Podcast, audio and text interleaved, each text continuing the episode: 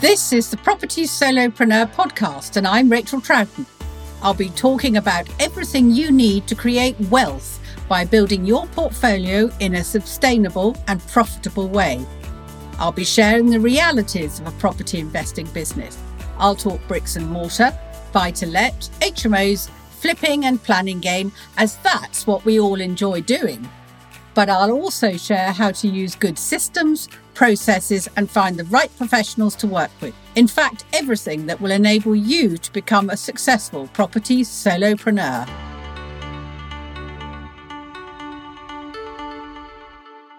Hello, and welcome to this week's episode. Now, I'm always being asked questions, but one of the most frequently at the moment is, what can I do quickly and easily to make a big difference in my property business? Well, we all know everything to do with property is slow, but there are one or two things that you can do quickly and easily to radically improve your business, to improve the success level and make a long-term difference. And that, of course, is actually what we're all after, isn't it?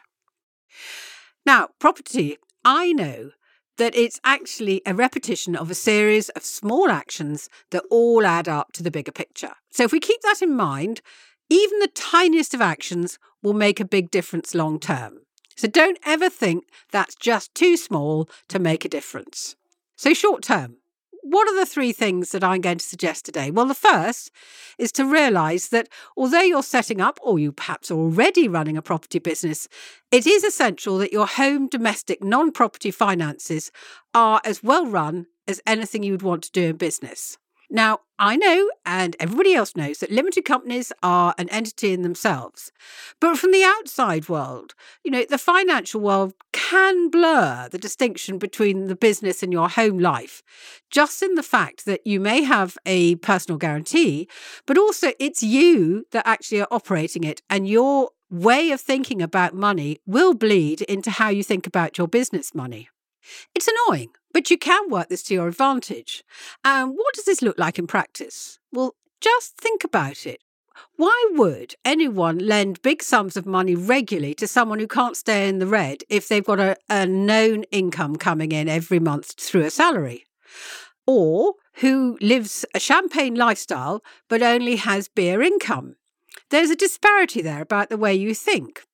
So first and foremost, you've got to tackle those, if it is slightly off kilter, your domestic finances, to make them look as good as they can get. Tackle any unsecured debt. Have a plan for getting it under control. There's very few people who don't come into property with debt of some description. It's almost a prerequisite, isn't it? Have a plan to get it under control, as I say, even if that's switching it onto a zero account card to get it paid down sooner or later. And then tidy up those personal accounts. Make sure the main account, the one that you have your salaries paid into, are neat and tidy. Don't get into the habit of having 20 pages on that account every single month full of little tiny cash removals. The evidence of your evenings spent in the wine bar, no matter how much fun they are. Much simpler just to take all those sort of ins and outs and put them into a different slush fund account, which you set up and you put a set amount of money into for every month. Now, that shows two things. One, that you have a budget that you live by and that you're not just flying by the seat of your pants from one paycheck to another, but you actually understand money and budgeting and how to go about all this sort of stuff. That's very, very reassuring. Oh, and whilst we're on the subject of money, make sure that if you've got any investment property that you own in your own name, that you are actually working out of a separate set of bank accounts. I know they don't have to be legally set up that way, but if you want anyone to take yourself seriously as a property person and get mortgages and everything else, make sure that you are taking it seriously and you have got them separated out. There's more to do on this subject, of course there is, but we'll leave them for another day because, I think we could possibly get a little bit bogged down. So the second area I'm going to suggest is work on your daily routines and actions. Oh, dull, dull, dull, I hear you cry. Perhaps you wanted me to say something sexy, snappy, creative, things that really move the needle. Well, I think all of those things should be left to the property side of the business, the bit that makes money. This area that I'm talking about, the daily routines and the actions, I think they are the treacle, and here I've put treacle into air quotes. I'm using my little fingers at the moment. They can bog you down. They can swallow up your time. And worst of all, they can fill your working hours, making you a very busy fool without ever giving yourself mental and physical time and space to go and do the property entrepreneurial stuff, which is what you actually want to do. So if you constantly find yourself in a hamster wheel, on the back foot, having to find that email that you've overlooked or having to reply to an email about emails that you need to do last week or last month, always being a member of the just-in-time club, then this is absolutely, definitely for you. It's quick, it's very easy to do and very simple to implement. But that's possibly the reason why so many of us don't do it, because we've got this little block, really, isn't it? Oh, if it's so simple and so easy, we don't need to do it. Why would we have to make a special routine for it? Well, it's because we just don't do it otherwise, because it is so simple and so easy to overlook and not realise that it can make such a difference. Make a list. Every task you do. Now, if you don't know what you do on a daily basis, do a time and motion study and just write it down. A couple of days should really make you realise that there's most of the stuff you're doing on a daily basis, you do every day. Absolutely. And there are bank accounts to check. There are email accounts you need to look at. The contacts that you need to touch regularly in order for deals and trades to come your way. The property meets that you need to attend. The investors that you need to touch and when you need to touch them. Now, having written all that down, you may find that you've got a very large and unwieldy list. Right, get that highlighter pen. I know you've got one. And break it down again. So at some outside agencies, take estate agents, for instance. They are best contacted on certain days, aren't they? Because of the way they work within their estate agencies. So let's say that on Wednesday and Thursday, that's the days you're going to do them. And you need to also leave space to actually bring on board a few new ones in order for your contacts to widen. When you've done that, you can then start to find that there are certain things that you only need to do at key points in the month. Accounts is one of them, but you need to make sure you're doing them. The opening and closing and when you need to interrogate them. The booking of the property meets. It's not just about turning up. You've got to book these things and all the associated deals, train fares or whatever it is you need to do with them. And at the end of this exercise, you're going to have a collection of easy to perform lists that you've just got to work through. Honestly, no remembering needed. It's there on a list. You just got to keep it updated. You've got to keep it to hand, laminate it, do whatever you like to do. But make sure that for the first half an hour of every day or whatever it is, you are just working your way through it. No brain power needed.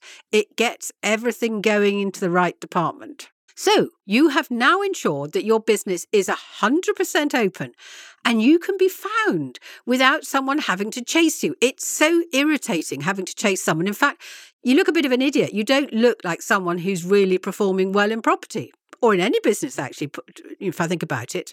The boring stuff's happened. It's happened in a controlled time and it's happened without ricocheting off the incoming stuff that we all know derails you. You can do the other stuff now in the rest of the day, the stuff that's interesting and makes you money. But your foundations, they are solidly in place. And if they're solidly in place, you can't help but be legal compliant and you won't be missing paperwork. That awful feeling when you just can't find that piece of paperwork, it always turns up, doesn't it, on the top of the pile that you looked at first. It's just that you were blind in your blind panic. And the third thing I'm going to suggest that you do is take yourself seriously as a business person, as a property business person, and be kind to yourself. I say that because, there are an awful lot of people who are, actually, they say the most awful things to themselves. You wouldn't say it to your friend. And so they get dispirited. So, number one, be kind to yourself. There's an awful lot of distraction out there. There really is. And I think, as property people, we're all generally very interested in what's going on, but we can be sucked into the fun and excitement of what's happening in the bigger property world and suddenly realise that we haven't actually done enough for ourselves. There is, of course, always those who will always work for other people rather than do something for themselves. And if that's you, you've got to work on that problem. So, taking yourself seriously. You need to up your game, don't you, on who you're surrounding yourself by. It's an old cliche, but it's so true. So if the property meet you go to regularly is stale, you find perhaps that you're the most experienced person in the room. You're the one who's always answering the questions. You definitely are the one that everyone looks up to. Well, go and find a property meet that makes you feel inexperienced again. You know, slightly edgy, slightly uncomfortable. Well, that's you now working with the next level up. That's what you want. You need to elevate your knowledge by interacting with these better quality investors and deal makers. Get on their sites with people who are doing the type of deal that you want to do. You're not there yet, but you want to do, so that you can see what you need to do to grow. Listen to the conversations. Be a sponge and soak up everything. And then follow up on all the contacts they're talking about, the industry people they use to facilitate their actions. The sort of thing, the legal company they're talking about that you've never heard of, but there isn't a technique clearly or a problem they can't deal with. You need them. Now, they may not be on the high street for you to be able to find with Mr. and Mrs. Average. No, they probably are hidden away down a side street somewhere, and they only work for professional super-duper property people. But that's you, so you need to know who they are. You always need, incidentally, to have more than one of these super-duper lawyer people, because at the moment critique, they may not be able to act for you because they may already be acting for the other side. Annoying, but true. And lastly, whilst you're working on yourself and taking yourself seriously, you've got to know that in order to motor rather than meander through a year, you need to have a plan, a strategy and accountability to put this all into place. You're taking yourself seriously here. And I do get the fact that we can all work on our own, and we may find it difficult to interact with each other because on a day-to-day basis, many of us work in the tattiest clothes you've ever seen. We're often cold and dirty because we're on sites, and there are more than, I can think of quite a few investors that I know of who up to lunchtime will be found in their pyjamas. I couldn't work like that, but they can. Now, if you're going to take yourself seriously, you need to ensure that you're taking yourself straight away at the beginning of the day into work mode. Find what suits you best. I, for instance, would never dream of sitting at my desk without working proper clothes and lipstick. I can't argue without lipstick. It's a funny thing, psychological, I know, but there it is. So to take yourself seriously, you need to ensure that you get all the same training and accountability that you would do if you worked for an employer. Because after all, you are employing yourself, aren't you? You want to succeed. You want it all to happen. So what do you need to improve your working areas on? If that is your problem and you've got space, well, just go to my show notes and find my details, because successful people work constantly on the business side of their businesses, leaping up to the next stage by learning new skills or being brave to be held accountable. Having a strategy day when you open your heart and soul to find out exactly what it is you want to do or not. More than one strategy day has not ended up in the way that people think they're going to. And at the end of the day, they realise that actually they do not want to do whatever it is they thought they were going to do when they came in, purely because they could see big numbers in it, but they didn't have it in them to do that particular technique. And the reason why they do that is that you will then have a plan rather than just one enormous great hope. The hope that somewhere between January and December, the stars will align in the skies and every deal and every ounce of profit will somehow fall into your hands. No, you need a plan to succeed, and not having one is failing to plan, which we all know leads to failure and disappointment. Just a day spent working out what you want to do prevents a whole year of misaction and not enough profit. Now, I work with property people on many, many levels, and I know I could not have achieved what I have without having worked with a mentor. I've attended workshops, lots of different sorts of workshops, and many courses to get my knowledge to where I needed to be and to meet lots of other people doing the same things. So on strategy days, I take my clients through a series of steps so they're clear on where they're going, both short and long term. It's amazing the number of people whose short-term goals are not aligned to the long-term goals and what they need to do with that. And this is so much more, I think, than publicly saying, so that no, you won't be able to fail if you say it publicly, will you? I'm going to make $1 million in property this year. Well, you won't unless you've nailed down every step. And you really will get there faster with a cheerleader And somebody's going to be really annoying and ask the questions that need to be asked time and time again. And talking about accountability, it's not about being in a jolly group or talking about what fun it is that to do this property lark. Have you heard what X or Y is doing? Or when you come off the call, have you had a really, really enjoyable 90 minutes? Well within your comfort zone, not really learning something, perhaps sharing something that you've all shared time and time again. No, accountability, whether it's in a group or one-to-one, is this is what I did in the following time period. I know what was difficult, this is it. Now, how do I approach making this less difficult? This is what I'm going to do next. And then you need something that's really important, a hefty dose of just please listen to me. I want to talk about property. I want to talk about my frustrations, my worries, or let's celebrate with me my successes. I've done something amazing. And unfortunately, I can't talk to my nearest and dearest and my friends about it because they don't understand. They're not in the same mindset or in the same money bracket as me. If you're constantly being fed back to, it's easy to see where the weak link is. And it's really hard to hide what you should be doing. So treat yourself kindly and professionally in the same way you'd want someone to treat you, if, as I say, if you were being employed.